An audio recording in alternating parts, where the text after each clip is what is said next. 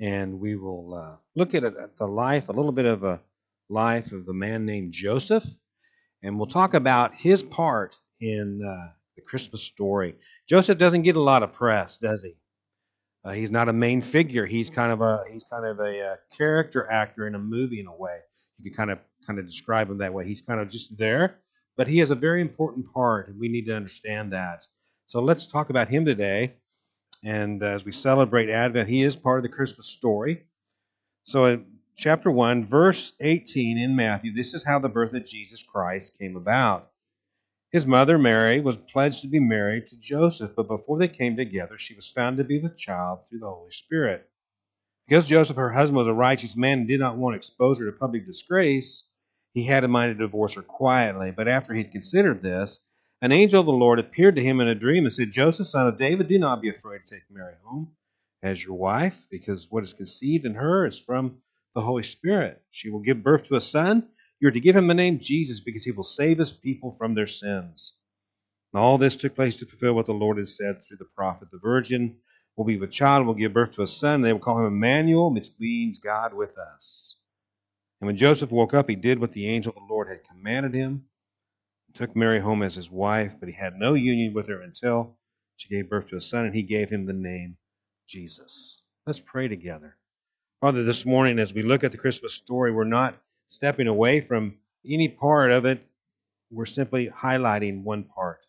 We're bringing out this person, this man named Joseph, Lord, today to, to honor you and to, to honor you for your plan and how your plan of salvation was fulfilled.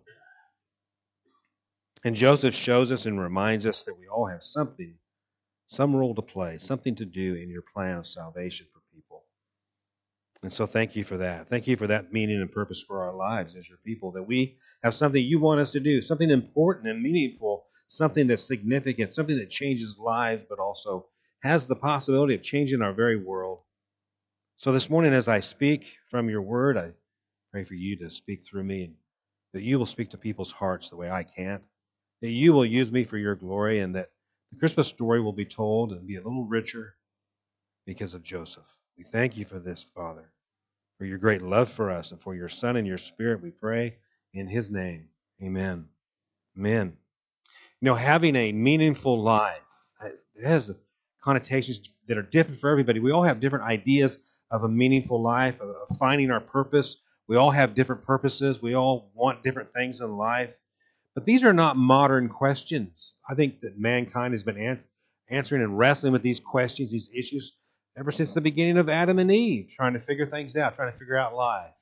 Most time by our age, uh, by the time you're what, 40 or 50 or so, you kind of think you have it all figured out, don't you? Amen? You kind of have your life kind of figured out. But guess what?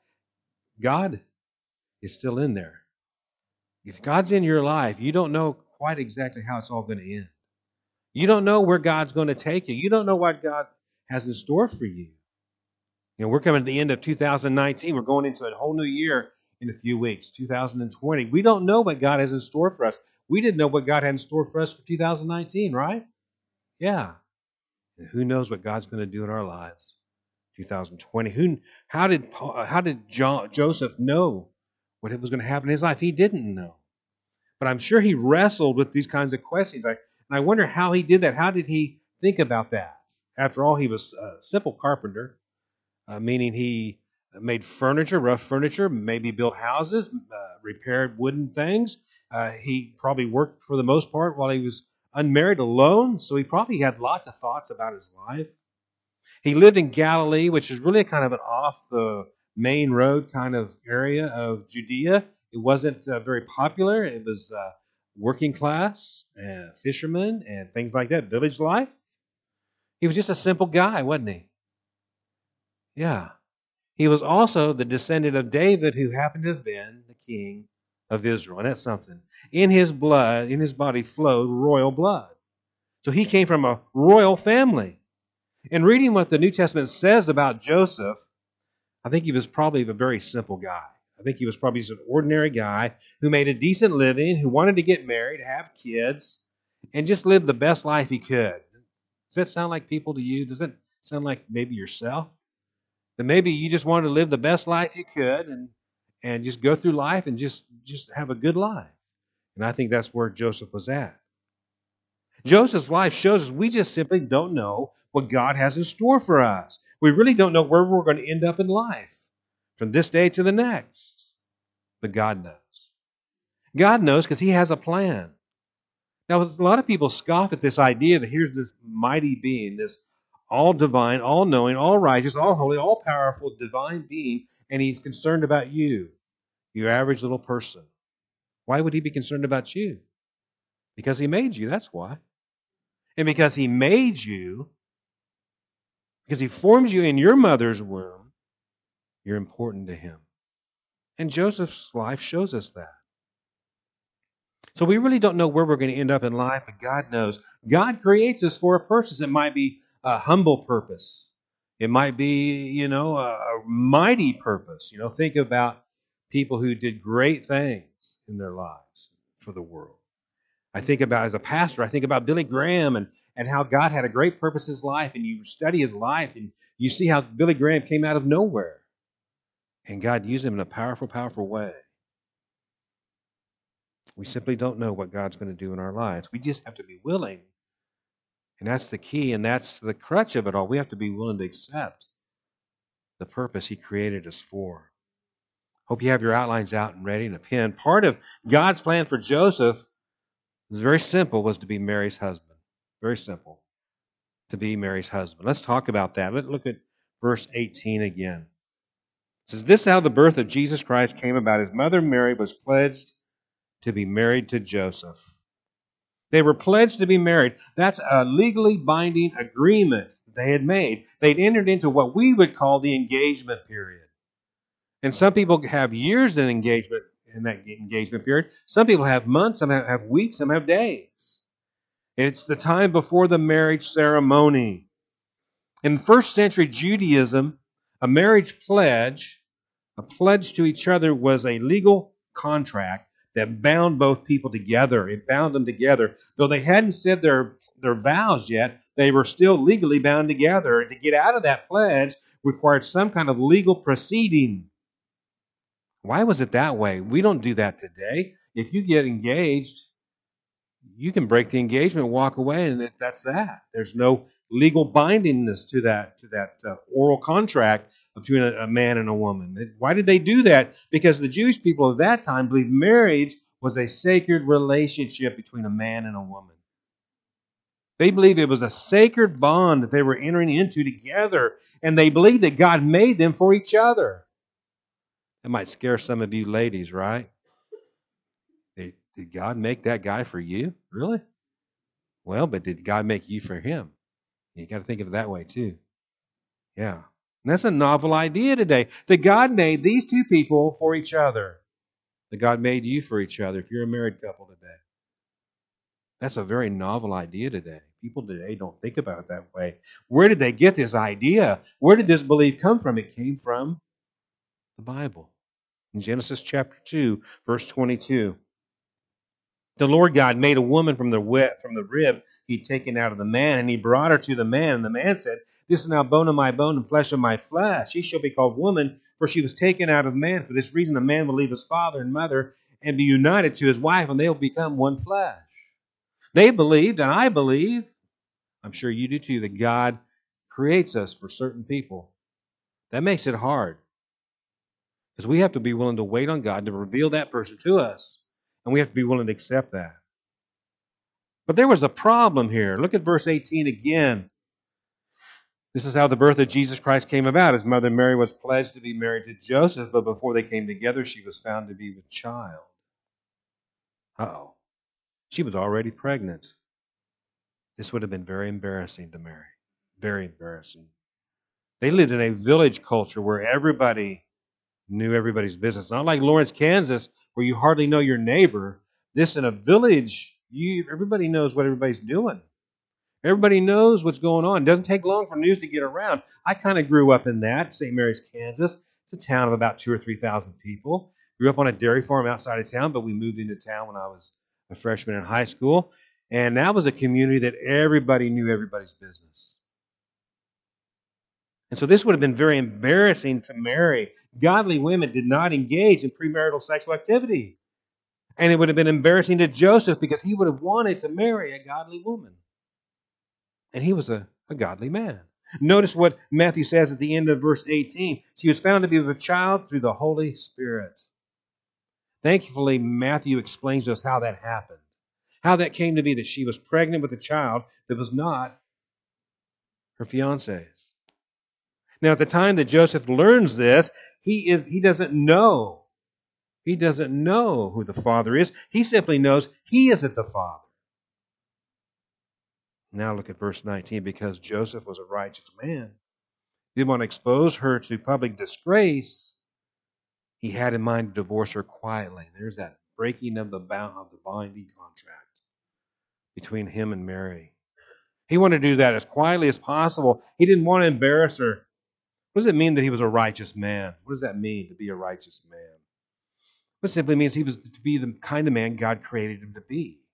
See, there is guys, here's something that maybe we need to teach the younger guys. I think we really do. And that is there's a way God created you to live. He wants you to live this certain way, and the, he tells you how to live this way in the in the Bible. That's right, in the Bible. And the Bible tells us how we can live this way to please God. So I think Joseph was a man who, who wanted to live for God. But he didn't want to embarrass Mary. He didn't want to shame her in any way. I think this shows he loved Mary. He loved her very much. So he thought about Mary and how am I going to do any of this before I before I actually do it? He's thinking things through. Oftentimes don't, we don't do that, do we? We get upset, we stress out, we get angry, or we get we get embarrassed or whatever, and we just react. Joseph doesn't do that. He thinks first. He's thinking about what should I do so that I treat Mary righteously. It says a lot about Joseph's character and his godliness. I think he shows us, shows me that he really loved her. Guys, we can learn a lot from Joseph, can't we? Just these few things. There's a lot for us to learn on how to live for God, how to treat our wives and children. Colossians 3:19 says, "Husbands, love your wives and do not be harsh with them." He could have been very harsh. He could have taken her publicly before whoever it was, whoever the village magistrate would have been, the rabbi or or whoever the, the leaders of the synagogue, whoever it would have been, and he could have publicly disgraced her. That's not what God's will for him was. Look at verse 20. Verse 20. But after he considered this, an angel of the Lord appeared to him in a dream and said, Joseph, son of David, do not be afraid to take Mary home as your wife, because what is conceived in her is from the Holy Spirit. So now he learns, oh, it's not another man. God is doing something here. God is doing something I've never heard of shows me again that Joseph was meant to be Mary's husband. Why else would God send this angel to Joseph? To calm him down, to get him to think a little bit more, to not overreact, to let him know what's going on. I like that about God. Here is one of the most stressful situations people get in, get involved in, and here's God working it all out. Don't you like that about God? How he makes his will plainly known at, at these times like this? Yeah. Christmas story is about Jesus Christ coming to this world.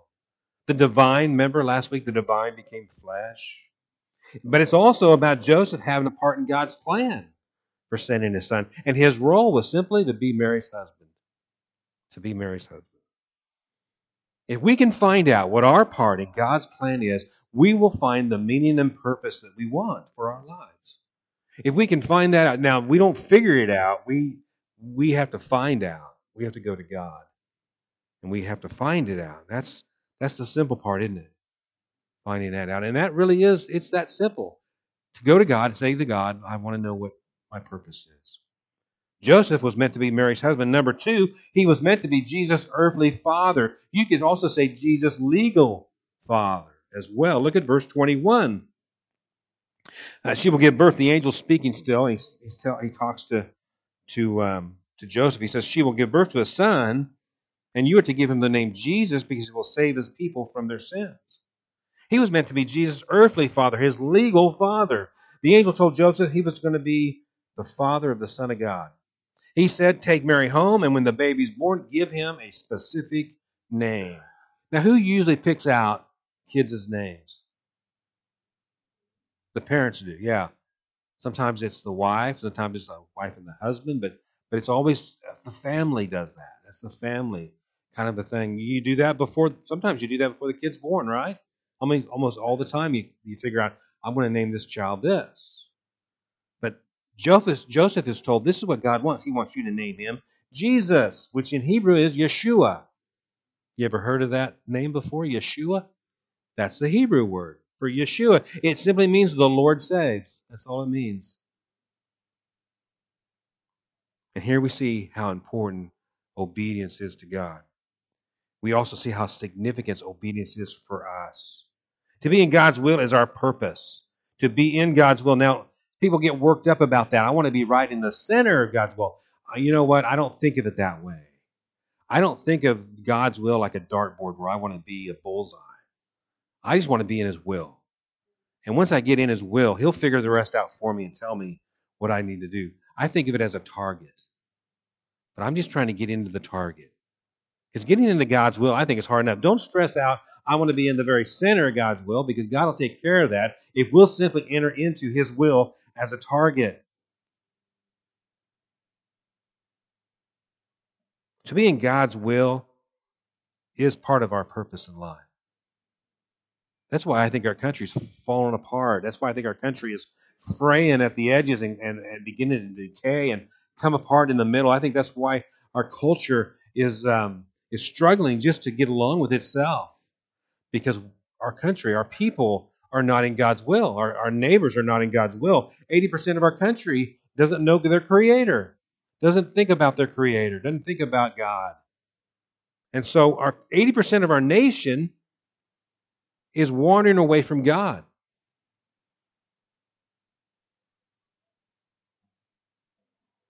What's going on up there, fellas? Oh, okay. Is it all right? Okay. So we wonder about our culture. We wonder about what's going on in our country. Well, 80% of our nation is is wandered off from God. It's outside of God's will. It's not in the center. It's not even on the board. It's totally missed God's will. Now, not only does God give us a purpose, a sense of purpose, like I said before, we can't see the future the way God can. We can't always see God what God does in our obedience either.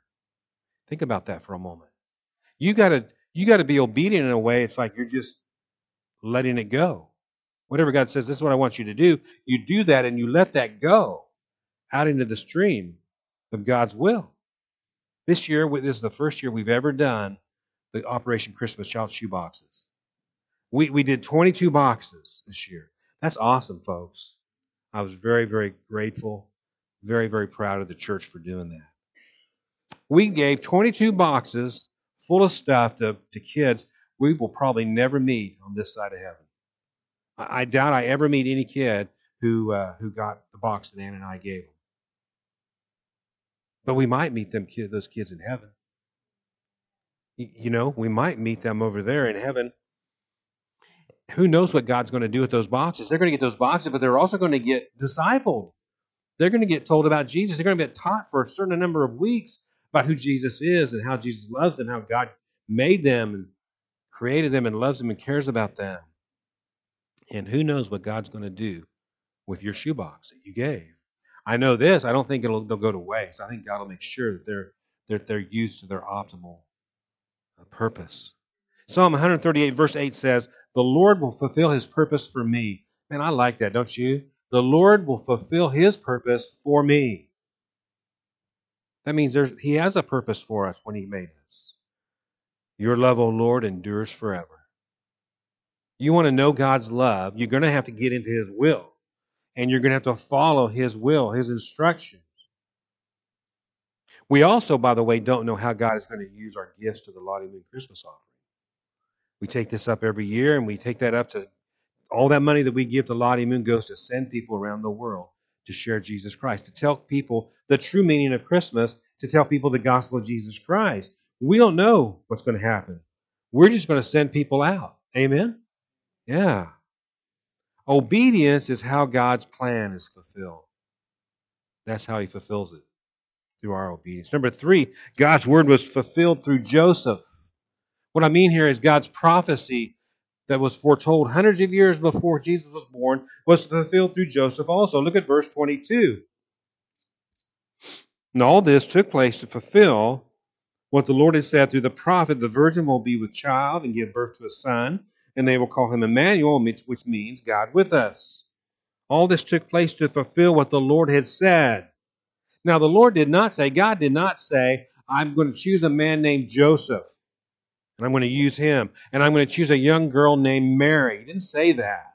He didn't give their names, but he did say through the prophet Isaiah in chapter 7, verse 14, Therefore the Lord himself will give you a sign. The virgin will be with child, will give birth to a son, and we'll call him Emmanuel. Mary is that sign.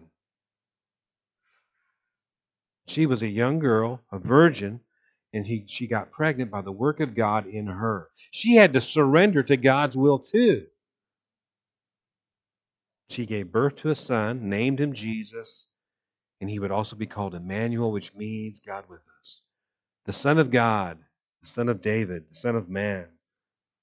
And Joseph was part of God fulfilling his plan. How? By doing what God's messenger, the angel, told him to do. He took Mary home as his wife.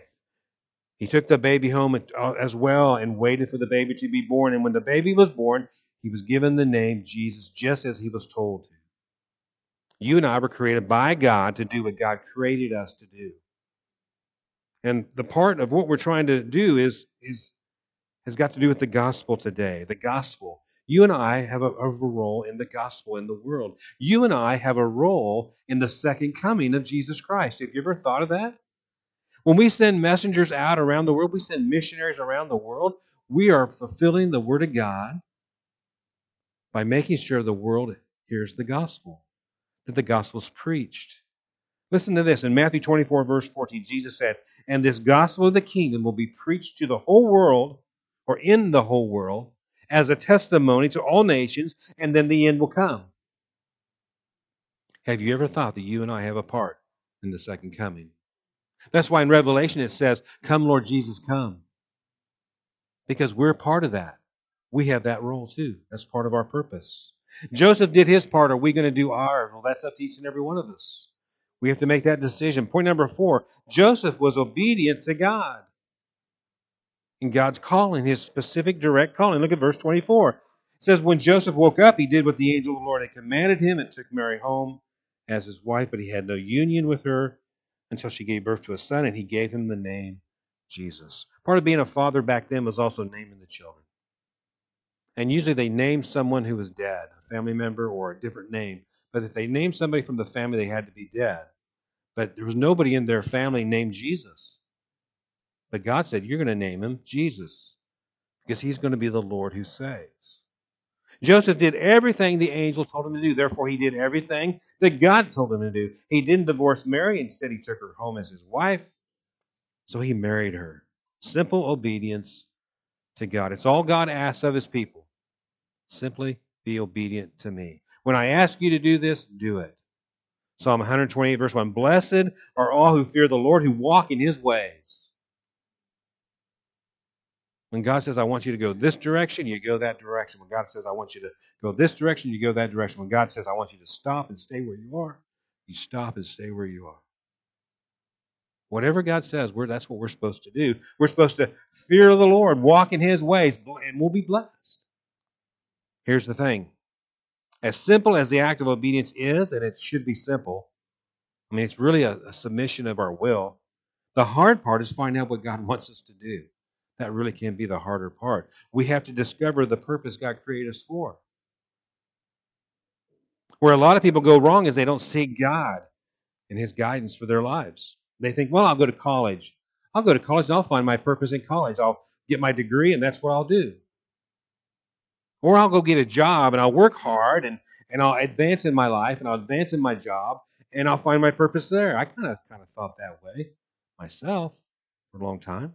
Some people say, well, you know, I'll get married, I'll have kids, and I'll just be a good father and husband. I'll find my purpose there. Or if I just stay out of trouble and do good things, I'll find my purpose in that. This kind of thinking is human centered thinking.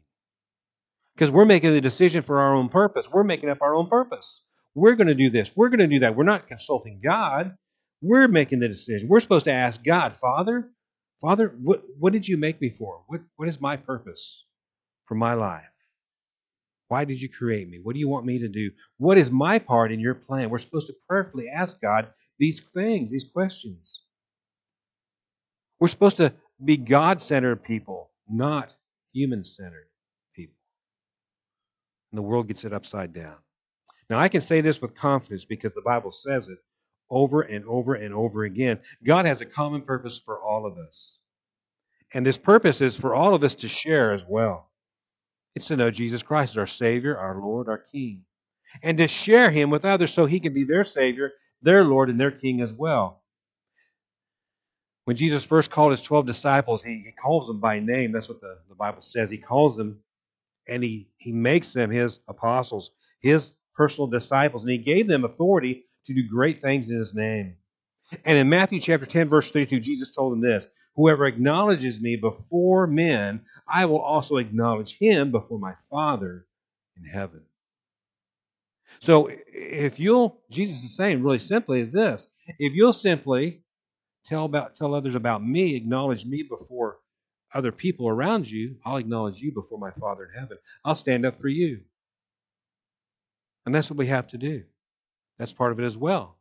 That's why Jesus said in Matthew 28, therefore go into the world and make disciples. Amen? And that's what we're trying to do through Operation Christmas shoeboxes, through Lottie Moon, things like that, so that people can hear the gospel, so the nations will be told who Jesus is, and then Jesus will come back at that time. Our invitation song today is Wherever He Leads, I'll Go. He might not be leading you around the world, he might be leading you to the cross. He might be leading you to this church, to join this church.